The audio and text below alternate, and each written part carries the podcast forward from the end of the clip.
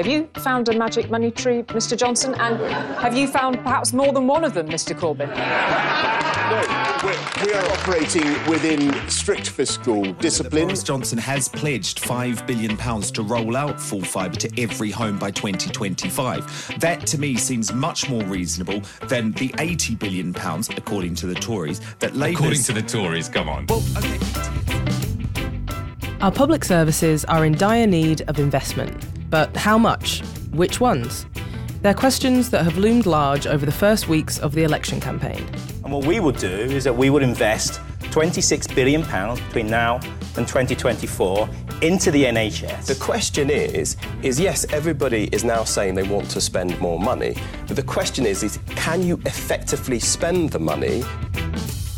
In the middle of a debate over competing spending plans, isn't it also time to ask what we want our public services to actually do for us?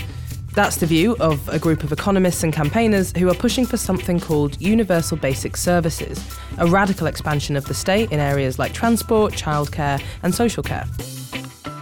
More than 70 years after the creation of the welfare state and the NHS, is it time to reimagine the basic services we should all expect? That's our big question on the Weekly Economics podcast today. I'm Aisha Thomas Smith. Stay with us. So, I'm really pleased today to be joined by two returning friends of the pod. First up is Anna Coote. Anna is a NEF Principal Fellow and a co author of a forthcoming book on the case for universal basic services. Welcome, Anna. Hello. Thanks for being with us. And also back on the pod is an old friend, Laurie McFarlane, economics editor at Open Democracy and research fellow at the UCL Institute for Innovation and Public Purpose. Hi, Laurie. Hello. Good to have you back. Okay, so we're going to dive in uh, talking about UBS. So I mentioned at the top of the episode that it's been a long time since we last had a major expansion of public services. Anna, can you talk us a little bit through kind of the history and the case for expanding state services?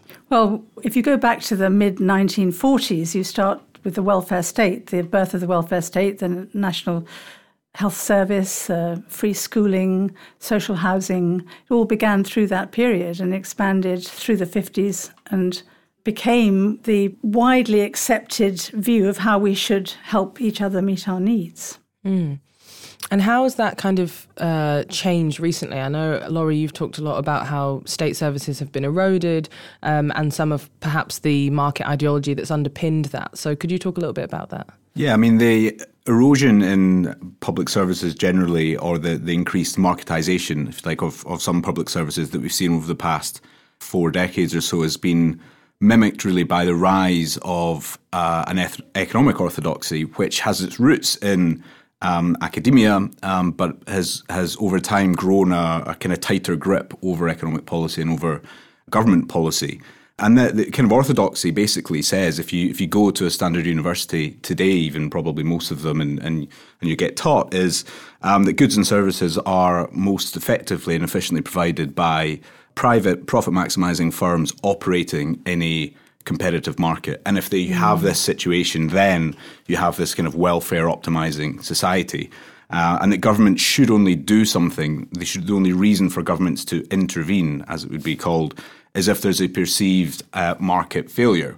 So the default position is that markets are always and everywhere the best way of providing things. And it's only if you can kind of prove that there's a market failure that government should do something. But then it went even further than that because then people came along and said, actually, there's something called government failure.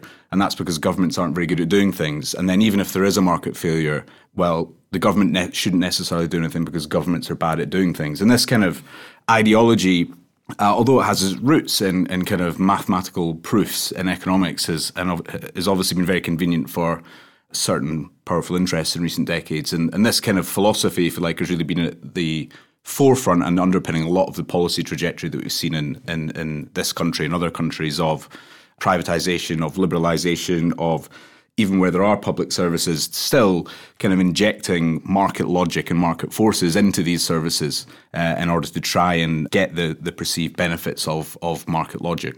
Mm. What we discovered as we this began to happen in public services was yeah. that introducing competition and choice so called, didn't really improve things at all. They didn't keep costs down, they didn't make things better for people, they didn't improve outcomes. And so, what we've learned, I think, since the perhaps the beginning of the 1990s, is that although there was this very strong ideology in favour of market rules, introducing market rules into public services, that it didn't help at all.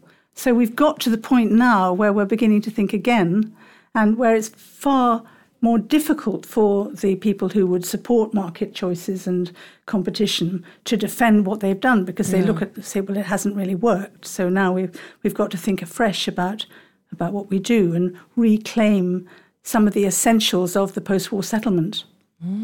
Brilliant. Okay, that was a, a very thorough and, and concise uh, whistle stop tour of where we've got to. A wonderful place to start. So let's talk about what we mean by Universal Basic Services, or UBS for short. So it's a phrase that we've been hearing more and more about in the last couple of years. Um, Anna, you were on an episode of the podcast last April talking about um, the difference between UBS and UBI.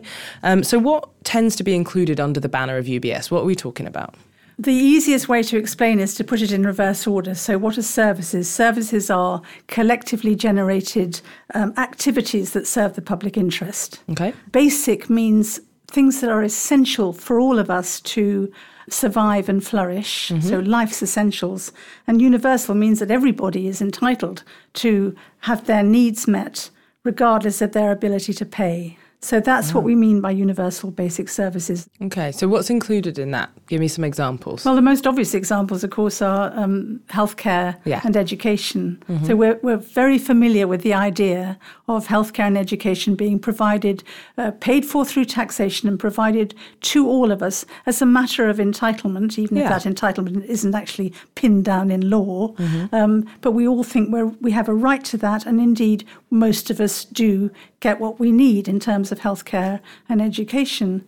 So if you take that example and you think this is what the idea of universal basic services is, is to expand it. So you expand it both by improving and extending what's available in terms of, of health and education.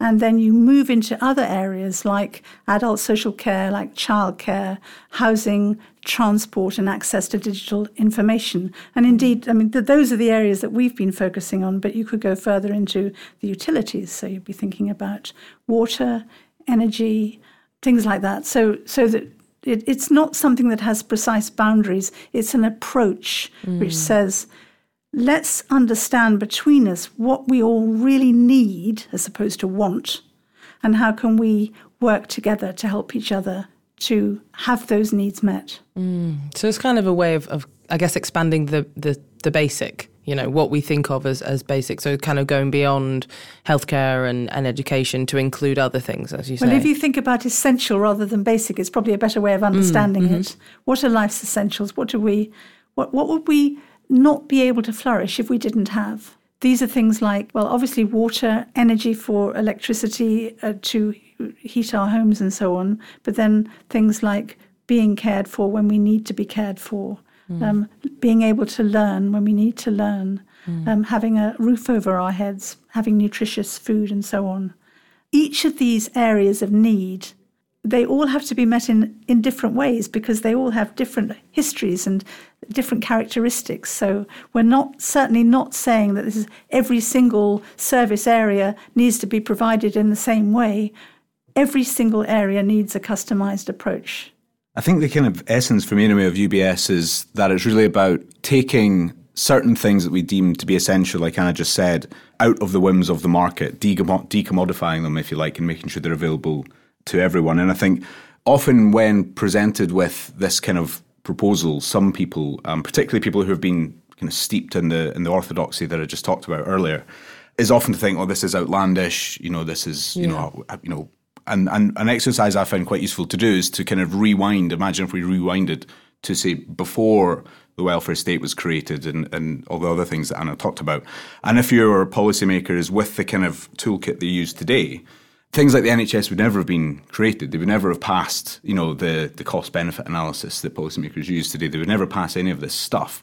Um, neither would probably, you know, the welfare state, and neither would things. I always think libraries are a great example of this mm. because libraries actually be taken for granted, but are a radical thing. And I always think if if they hadn't been invented and somebody said today, let's have libraries, they probably wouldn't happen because the industry would say, hold on a minute, what, the mm. government having a thing that's giving out our stuff for free? Absolutely not. And they'd probably be able to sue them under some kind of competition policy arrangement, if you know what I mean. And so these things, it's capturing that kind of spirit that we've taken bold advances in this in the past, and we've been kind of reined in because we've been, as I said, chained to these kind of failing economic orthodoxies. And it's about what does this kind of imagination look like, but applied to 21st century challenges, I think is what UBS is, is about.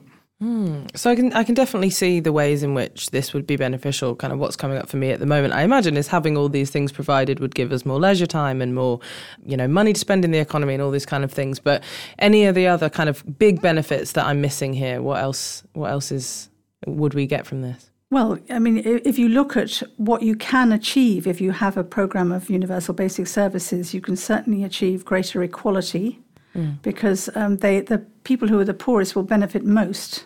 They're efficient, providing things, meeting needs collectively instead of just having individual mar- market transactions.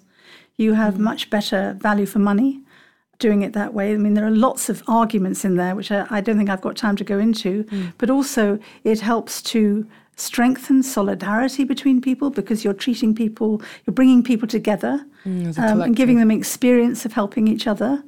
And, and then it's uh, more sustainable, which is a whole other argument about this, about how it is, um, if you want to enable people to meet their needs that, in a way that is fair and sustainable over time, the best way to do it is through collectively provided services.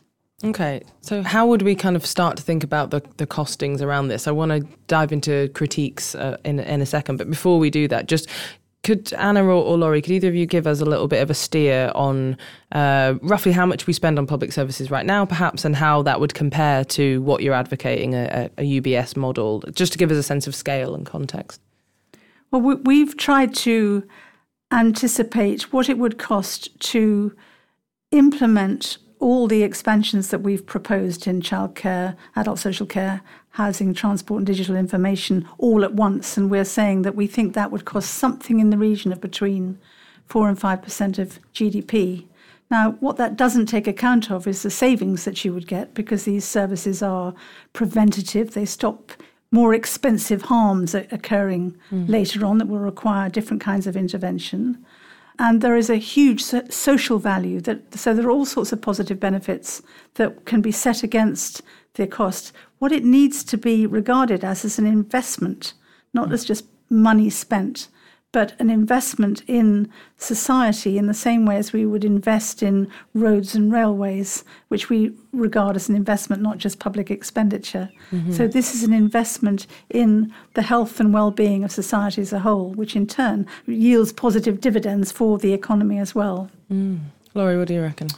I think the point about recognizing that um, yes, there will be up upfront cost, if we if we want to call it that, upfront cash commitments required to to do this. But I think the point that Anna raised about the benefits is so important because this is something that gets completely lost in the discourse around the economy that we have in this country today. I mean, we're now in an election campaign. Uh, you know, over the last week or two, we've been kind of lambasted with figures from all quarters saying this is going to cost this much, this is going to cost that much. And all of this, um, I actually ended up writing a piece last week on this because it was annoying me so much. They they follow this kind of common formula, which is basically calculate usually an inflated upfront cost of how much this is going to cost, then ignore any benefit whatsoever, whether that's economic benefit, social benefit, environment benefit, and then declare that it's un- unaffordable.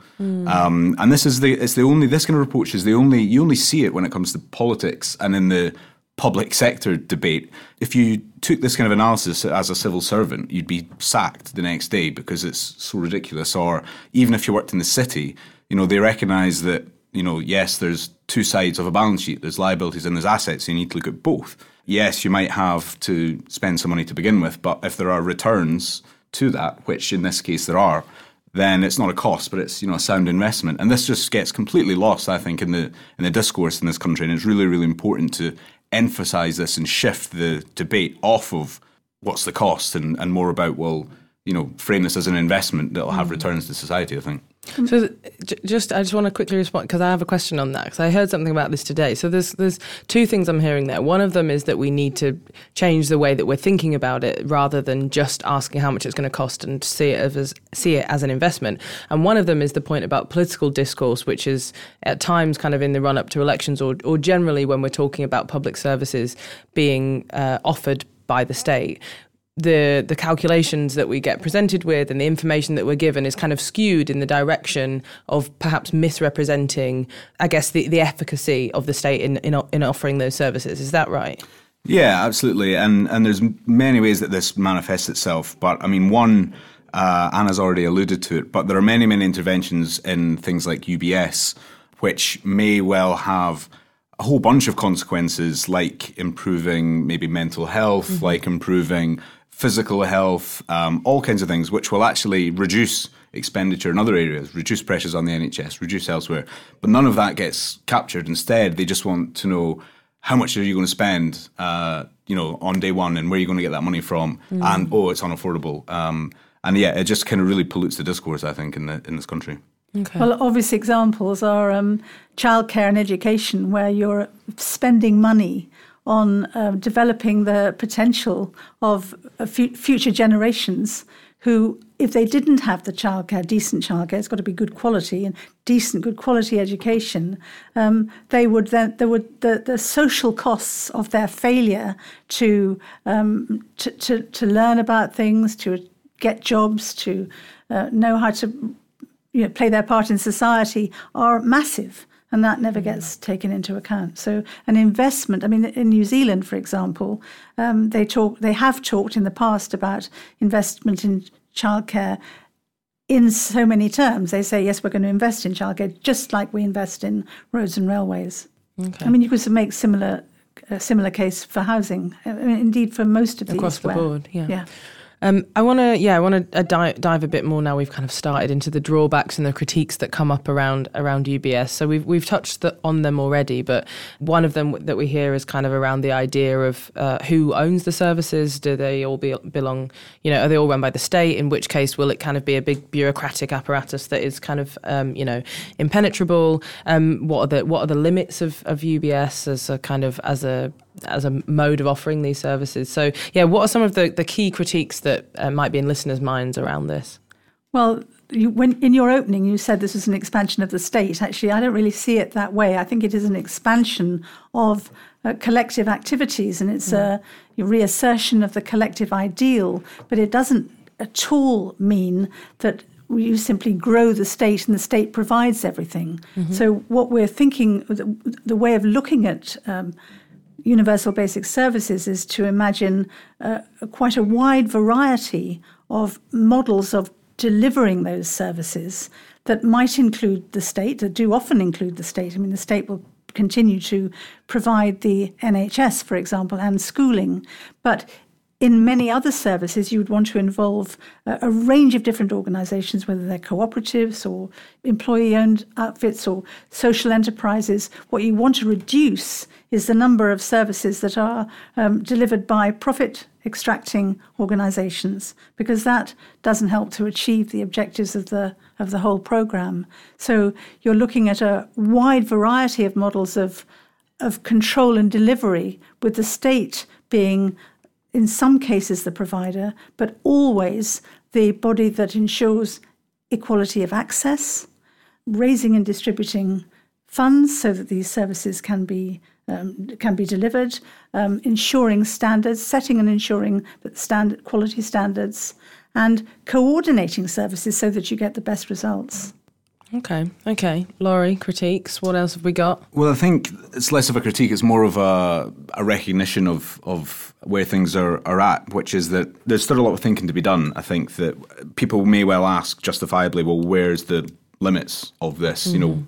why isn't everything going to be classed as UBS and, and, and you know, and what who about decides, this? I and, guess, and who, what's deci- essential. Exactly, and who decides. And I mean, some of the kind of flagship reports uh, around this so far uh, the Institute for Global Prosperity at UCL has, has, has, published one or two of them, and I think there are you know areas in there which, in these you know formative reports, definitely need much more fleshing out. You know, in terms of they had food in there, which to me didn't really feel like it'd been thought through very much. Um, I mean, it's certainly essential. It's certainly essential, but it, but I mean, in terms of well, what does it actually mean? You know, Yeah, uh, practically, if we're going to have food as you as a universal basic service, what does that actually mean? And obviously, food covers many things. It covers food production, then covers food, like the retail of food in terms of how people actually buy and sell individually and, and as a household. And so there's there's lots of things like that. And housing, another one, um, one that that that uh, you know I've I've worked on. And I think this is very relevant to housing because in the last few decades we've seen the, the reverse of UBS happening. We've we've sold off the majority of the social housing stock. We've not replaced it. The, state's kind of withdrawn from housing provision, uh, left everything to the market. At the same time as uh, the kind of interaction with the liberalised financial sectors had this horrible effect of creating the housing crisis that we're in today. Um, and I think moving towards a, moving away from a world where houses are treated as financial assets, which is the world we're in today, to one where they're seen as somewhere to live uh, a, a sort of a decommodification of housing is essential. And like Anna said, that doesn't just mean, I think that more public housing is essential, but it doesn't mean just that. I think there are all types of different models, cooperative housing, community land trusts, all different types of models that would come under that bracket, but represent quite a radical departure from the where we're at today. So I think that uh, less a criticism, I think it's just, um, I think there's more thinking to be done in terms of uh, what what we're including here and and what does that look like in different sectors because each sector is completely different. There's no, I don't think there's a kind of model that you can just like impose everywhere. That's right. I mean, if you take is it, what we need to think about is what's the role of public policy. So, if you go back to food, for example, it certainly shouldn't mean just giving everybody free meals. Just as housing policy would never mean giving everybody a free house, but in food, for example, public public policy can ensure that um, through regulation that there are high standards of food production, and through um, through public investment uh, provide free school meals, mm-hmm. could ensure that all public institutions provide a decent quality of food for people who, who eat within those Like institutions and, and- yeah. prisons and, mm-hmm. and indeed any any public office. Mm-hmm. And so and banning advertisements of uh, junk food by schools. And so there's a whole range of of policies that you can see as a package that would help to promote the availability of nutritious food to everyone, regardless of ability to pay.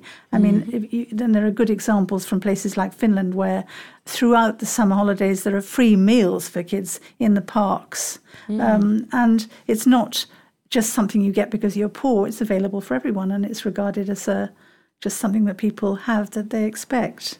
Mm. So there's lots of ways in which you can provide a service, and you need to see, as Laurie says, in each service area or in each area of need, there's a different package you can put together that includes things like regulation and investment, but also a direct provision and the orchestration, if you like, of of the activities of non-state organisations. Mm, so it's perhaps about thinking about it in this much more holistic way rather than just the basic Absolutely. provision. Okay, so let's talk a little bit about where we are now. So we're recording this two weeks into an election campaign, and the New Economics Foundation is a charity, so we can't get party political. We all know that.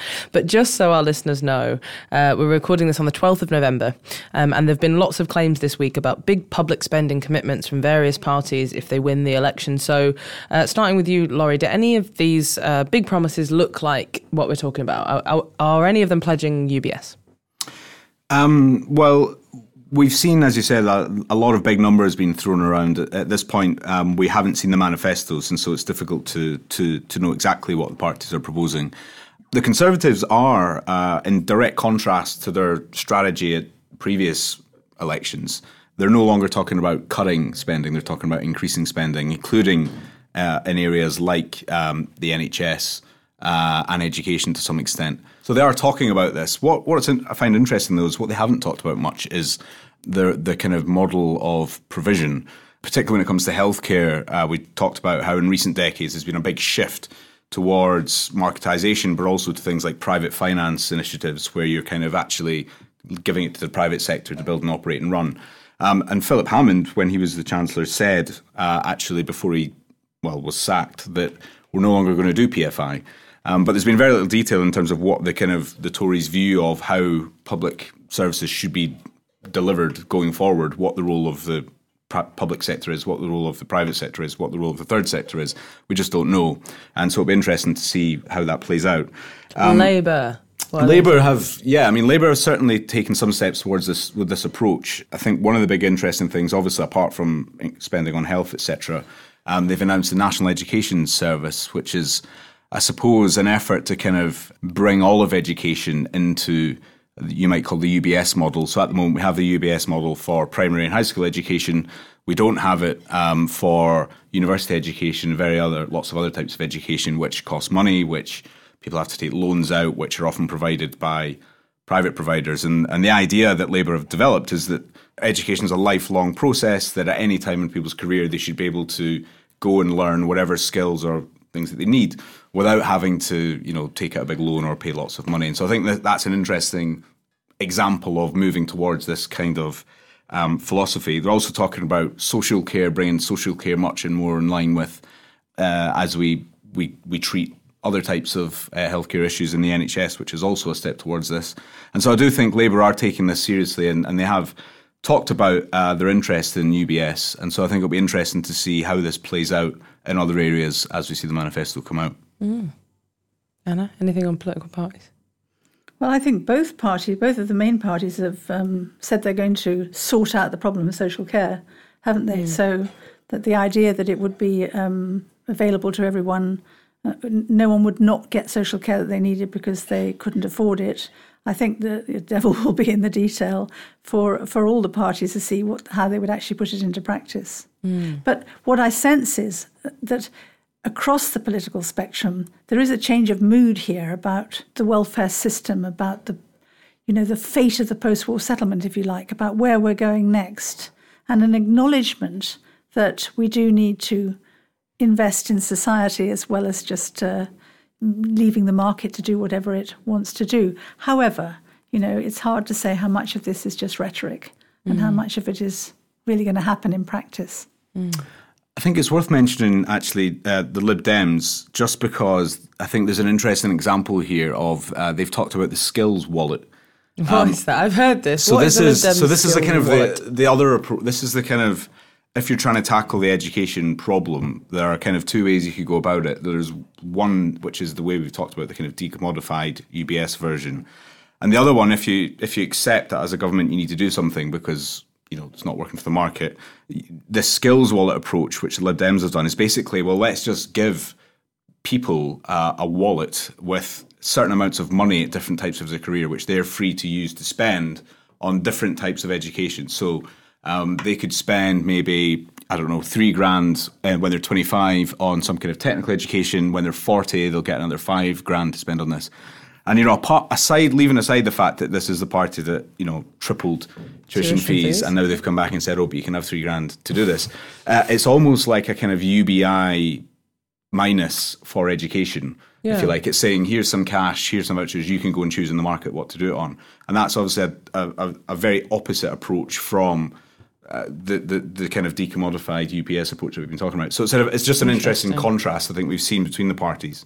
Mm, but definitely backs up your point, Anna, that they're all at least paying it some mind. This question of of welfare. Yeah. Um, Brilliant. So we're going to wrap up soon, but uh, we always like to give listeners a little bit of hope. So, are there um, inspiring examples of this kind of working, I guess, in other countries that we can learn from, places that have expanded universal public services in this way successfully? Well, we've spent quite a lot of time looking around the world at what's going on in other countries and mm-hmm. where there are examples of, um, of, of needs being met collectively. And there are a great many examples that I couldn't possibly go into detail about here, but you could look to uh, Norway for a, a, very good model of childcare. Okay. You could look to the way that France finances its public transport system. You could look to the way that Vienna owns land for housing and has a much more um, a much better housing system than we do. You could look to the co-ops in housing in Denmark. You could look at the way that uh, Barcelona and Bologna and a city like Ghent uh, in in Flanders have constitutions that commit them to supporting the variety of organizations that work together to help people meet their shared needs. So there's an awful lot going on around the world that we, we can learn from their failures, like the failures of some um, market interventions in, in public services, uh, in childcare, for example, in the UK, and public transport. Plenty of good examples to learn from the failures here, mm. but um, also some very inspiring examples from from other countries. And that's what we need to do now to find out more about what's going on elsewhere and how can we bring that knowledge and and really use it to build up universal basic services. Mm. Laurie, any inspiration for us? Yeah, I'm going to go back, pick up from where I left off with libraries because oh, yeah. I, I, think libraries have been neglected. That's a good uh, example. In the in the kind of because we've seen obviously libraries have been eroded dramatically, particularly the last ten years with austerity. They've been shut down. They've been left to be run on volunteer basis, etc.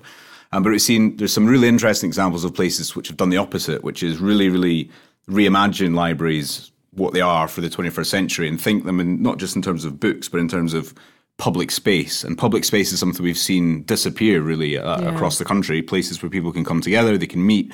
Um, there's lots of different things on offer. Uh, whether it's you know getting access to books for free or of nowadays the internet, etc. Um, but the one that's inspired me is in Finland, in Helsinki. They've got this library which is kind of must be the world's best library. It's got you know huge. It's got everything. It's got recording studios. People want to come in and play music. It's got an instrument library. It's wow. got uh, maker spaces that people come along and make things. It's got 3D printers. It's got event spaces, all this kind of stuff. And I think just really that idea of, well, what does, you know, not just kind of let's just make sure we don't destroy the libraries we had, but what does these really, uh, in, you know, inspiring libraries look like in the 21st century? And what are the kind of basic services that we would want to provide that anyone can access for free within them. Um, and that's something I'd quite like uh, to see some of the parties pick up, but maybe it's too late for this election. Mm, yeah, saxophones in every library. I, I like that a lot. The the actual the, the quote of my the, the mantra of my childhood was having fun isn't hard when you've got a library card. So there we go. Didn't have a ton of friends. I had to copyright that. yeah, no, it's actually from a TV show. I stole it. but yeah, it was very comforting. Okay, so uh, we're almost at the end, but I want to kind of revisit our our previous podcast where we talked about the relationship between UBI and UBS. We've touched upon it a little bit already, but Anna, so you've worked on this uh, extensively. Um, and we and some of the reports you've done, etc., have have kind of uh, excavated the ways in which universal public services are more effective than universal basic income or UBI. So could you just kind of briefly talk us through how you reached that conclusion?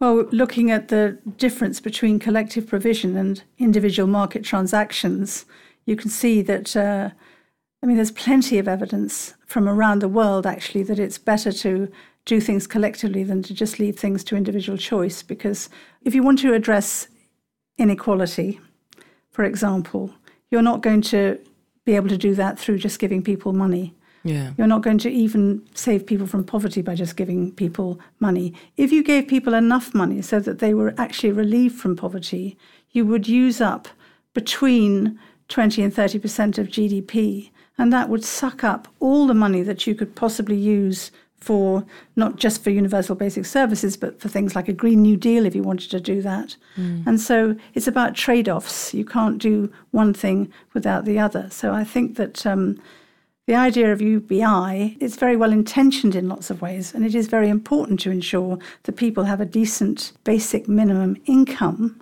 mm-hmm. but not that you should give enough money to everybody that is sufficient to live on because we simply couldn't afford it. And also, it reduces the idea of meeting needs to market transactions. Mm-hmm. So it is about I'll give you the money, you decide what to do with it. It doesn't do anything to build up solidarity. It isn't remotely sustainable, and it's not half as efficient as doing things collectively. Mm. Laurie, UBI, what what are you saying? One of the kind of drawbacks, I think, of uh, branding this, what we've talked about as UBS, and this is a recent kind of branding or rebranding on old, old idea, is that it's been presented, it's been kind of juxtaposed, obviously intentionally against UBI.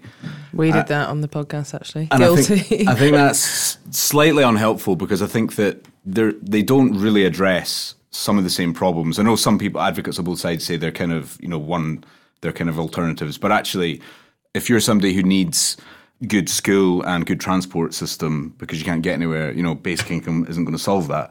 Similarly, like we just said, if you're somebody that, you know, needs some money to, to, you know, clothe yourself, you know, services aren't going to solve that. And so I think there's a role for both in income measures and um, uh, UBS type measures. Um, but for me, crucially, the, the, the main argument against UBI, not that I'm against it in some kind of future vision, is a kind of sequencing thing. Because if we introduced it today, as the economy is currently constructed, if we just give everyone money, that money would, like money does today, it just flow upwards towards you know a, a, a, a rich, uh, wealthy elite. Because the way we have our economy constructed today uh, is one which makes sure that money flows upwards and. Uh, and so I, I, think we need to focus on the kind of structural reforms of the way our economies operates today, including UBS, including bringing things out of the market, uh, including reducing the profit uh, mechanism across the economy, uh, and then maybe you know once we've kind of won that battle. Uh, maybe we can look at uh, you know UBI type measures and, and, and examine the drawbacks. But I think it's just if we introduce UBI today, or even try to introduce something close to it, I think that the effects just wouldn't be the, the, the effects would potentially actually be quite damaging. Well, the UBI means all sorts of different things to different people, doesn't it? So if you if you just want to give a little bit of money as a sort of token to say everybody could have this bit of money, um, as well as having universal basic services, that will be one thing. If you say we want to introduce U- UBI as a way of tackling poverty and inequality, that will be another thing altogether. And that would mean giving people so much money that you wouldn't be able to afford anything else. So that's the problem. I, I don't think that UBI, uh, if it means a sufficient amount of money to live on, is remotely compatible with UBS in fiscal or in ideological terms. But the idea of ensuring that everybody has got enough money to live on, a fair living income, if you like, is absolutely compatible and essential as a sort of policy companion, if you like, to UBS. But they're not the same thing. Mm-hmm. I think in reality, where we're probably going to get to is there's there's there's extreme positions on on you know on on both sides, but you know in reality, for me anyway, if if we had a world where you have a, a, an expansion of UBS principles across lots of different areas uh, that we don't have today, at the same time as you have in minimum income support or measures that NEF have talked about, which I think are good. It's not a full UBI or anything like that, but it's it's a bit more rational way to ensure that everyone has the money that they need. Um, it's not going to satisfy UBI purists, but I think these kind of you know incremental steps on both sides moving, I think, is probably uh, the, the optimal way to go, rather than having our, our vision in some kind of pure pure U, UBI in the future, which is going to solve all the problems, because I don't think it is. Fantastic. Okay, that was a nice, neat way to end because that's all we've got time for this week. Um, but thank you both so much for joining me to talk about UBS and UBI and all, all those other uh, wonderful acronyms. Anna Coote, thanks so much for joining me. If people want to find out more about your work or hear more from you, where can they go? What should they read? Well, we've just finished a report for Public Services International, which is a global federation of trade unions, and we, it's called um, Universal Quality Public Services, which is the, uh, Uh, very much equivalent to universal basic services, and it sets out the case for introducing public services of a high quality that are universally available. And it's supposed to inform people around in, in a range of different countries, not just in the UK. And there's a book. And there's also a book coming out in January called The Case for Universal Basic Services, published by Polity Press. Fantastic. And Laurie McFarlane, same question. Uh, you can usually find me writing at Open Democracy, uh, where I'm economics editor, but I'm also doing various bits of research at UCL, um, so you can check me out there and on Twitter. What is your Twitter handle? Uh, it's quite confusing because it's at L, then two underscores McFarlane. Oh, we've So had this before with have, you. yeah. Why did I even ask? We'll we'll we'll put a Make uh, sure you two underscores. Yeah, we'll at we'll at you in the in the show notes so that everyone can find you. Okay, uh, thank you, lovely listener, for being with us again. If you've enjoyed this episode, please tell someone about it. As always, you can drop us a line with your comments and questions. We're at Weekly Econ Pod on Twitter. The Weekly Economics Podcast is brought to you by the New Economics Foundation. I'm Ayeisha Thomas Smith. See you next week.